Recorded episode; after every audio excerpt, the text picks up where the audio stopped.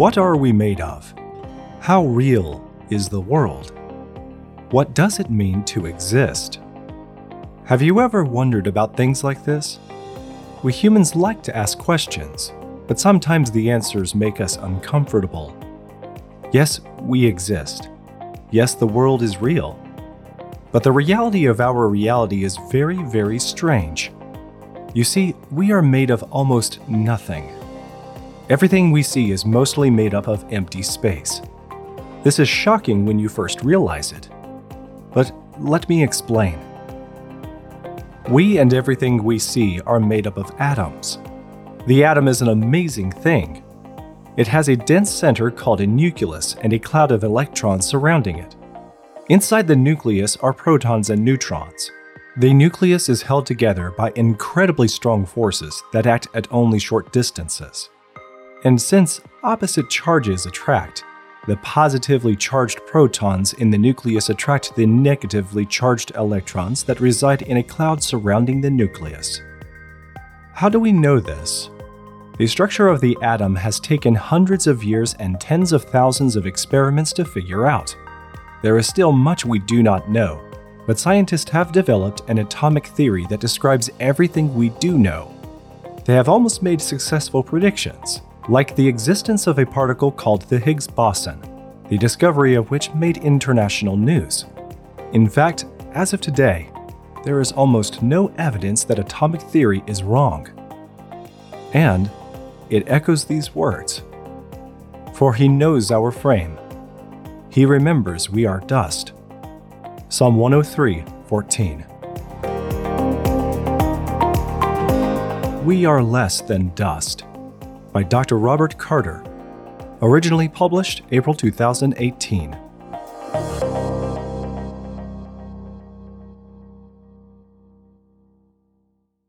Remember how short my time is.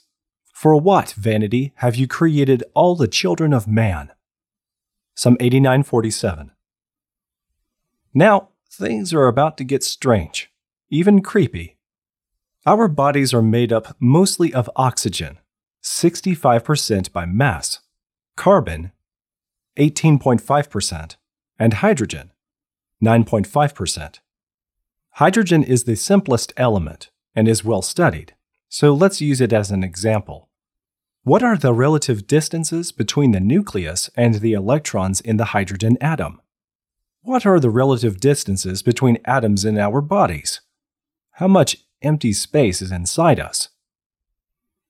Since there is no well defined edge to the electron cloud, it is difficult to determine the exact size of an atom. But we can say that a hydrogen atom is about 100 picometers in diameter. That's a hundred trillionths of a meter. Atoms are tiny.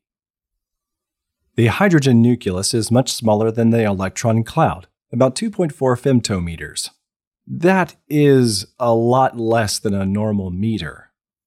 Electrons do not orbit the nucleus like many people think, so we can't really say how far away the electrons are from the nucleus. But in the hydrogen atom, the average distance to the electrons is about 60,300 times the diameter of the nucleus. Molecules are held together by covalent bonds in which they share electrons. Thus, atom to atom distances are in the range of the size of individual atoms. The distance between two hydrogen atoms in the H2 molecule is about 74 picometers. The distance between hydrogen and carbon, one of the most common bonds in the human body, is about 109 picometers. So the space between the nucleus and the electron cloud is quite large compared to the diameter of the nucleus. It helps to have something to compare to. If you were to make the nucleus as large as the Sun, the average distance to the electrons would be 14 times as far away as Pluto. In a molecule, nuclei would be about 100 billion miles apart. But even at this scale, the electrons would still have essentially no size. This means the inside of the atom and the inside of any molecule is almost completely empty. Comparing the Sun and Pluto to the nucleus and electron, at these scales, it would be impossible to even see these things, so picture them as very, very tiny points. For example, even though the radius of the Sun is approximately 70,000 kilometers, that is less than one eight thousandth the distance between the Sun and Pluto. In the same way, the distance between the nucleus and electrons is truly vast compared to the size of the nucleus. Now, fun fact our bodies are more than 99.9999999% empty space. So, what is your life? For you are a mist that appears for a little time and then vanishes. To quote James 4:14. But if we are made up of empty space, how can the human body or any other physical object be seen or felt? When we see something, what we are detecting is the light, an electromagnetic wave, reflecting from the surface of the object. Some electromagnetic waves, for example X rays, pass right through most objects. This is because their wavelengths are shorter than the spacing between the nuclei, so they can almost literally squeeze between atoms. Another type of electromagnetic waves, infrared, is usually absorbed.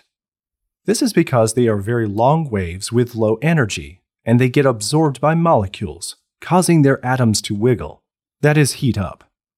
In between those two extremes is the visible part of the electromagnetic spectrum. Visible light tends to bounce off most objects, even though the atoms are very tiny, very far apart, and made up mostly of empty space. The electron clouds create a continuous surface. What you see is the light waves that are reflected from the surface. A molecule like chlorophyll strongly absorbs blue and red light, this is why plant leaves are green, because that is what is left to reflect. A substance like tar absorbs most wavelengths of light, making it black. A piece of paper absorbs few, making it white. Okay, but how do we feel things? When you press your hand against an object, the tightly bonded atoms in your hand are moved close to the tightly bonded atoms in the object.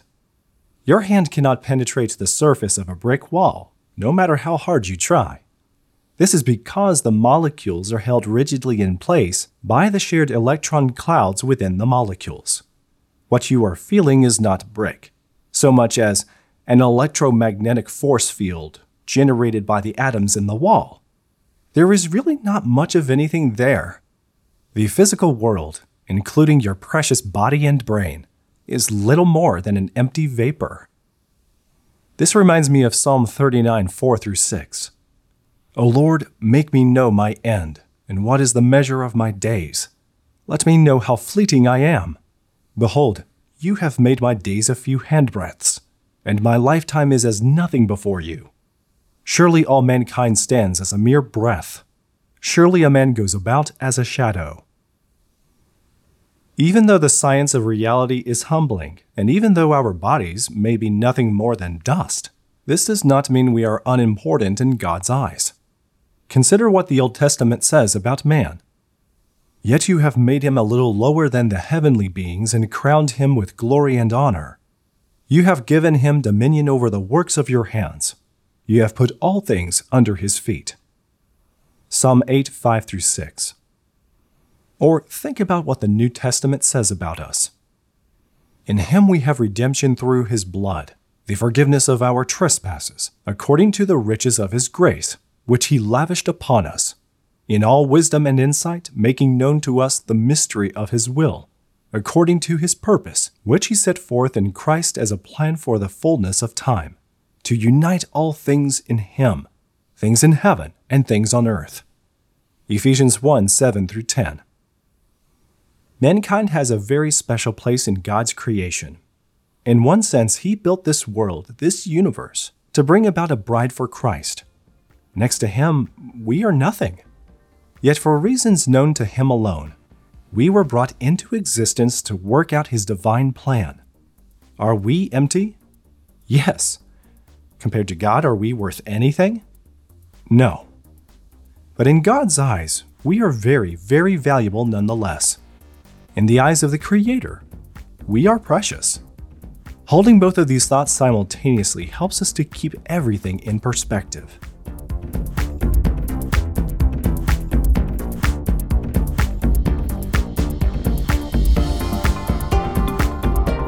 In 1978, there were few resources for Christians who wanted to defend their belief in biblical creation. So, at that time, Carl Wieland founded Creation Magazine, which would eventually become the most widely read creation publication in the world. To celebrate 40 years of cutting edge creation content, we have collected articles from across the history of this groundbreaking publication some with important updates, into a full color coffee table style book titled Defending Genesis. Some of the articles address the following Archaeopteryx Is it a transitional form or a true flying bird? There's amazing motorized germs which show evolution is impossible. Does the Bible really teach that the earth is 6,000 years old? Jesus Christ is our creator. What did he believe about origins?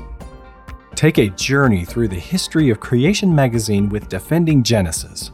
Get this great book at creation.com/store. I am Joseph Darnell. For all of us at Creation Ministries International, thanks for listening.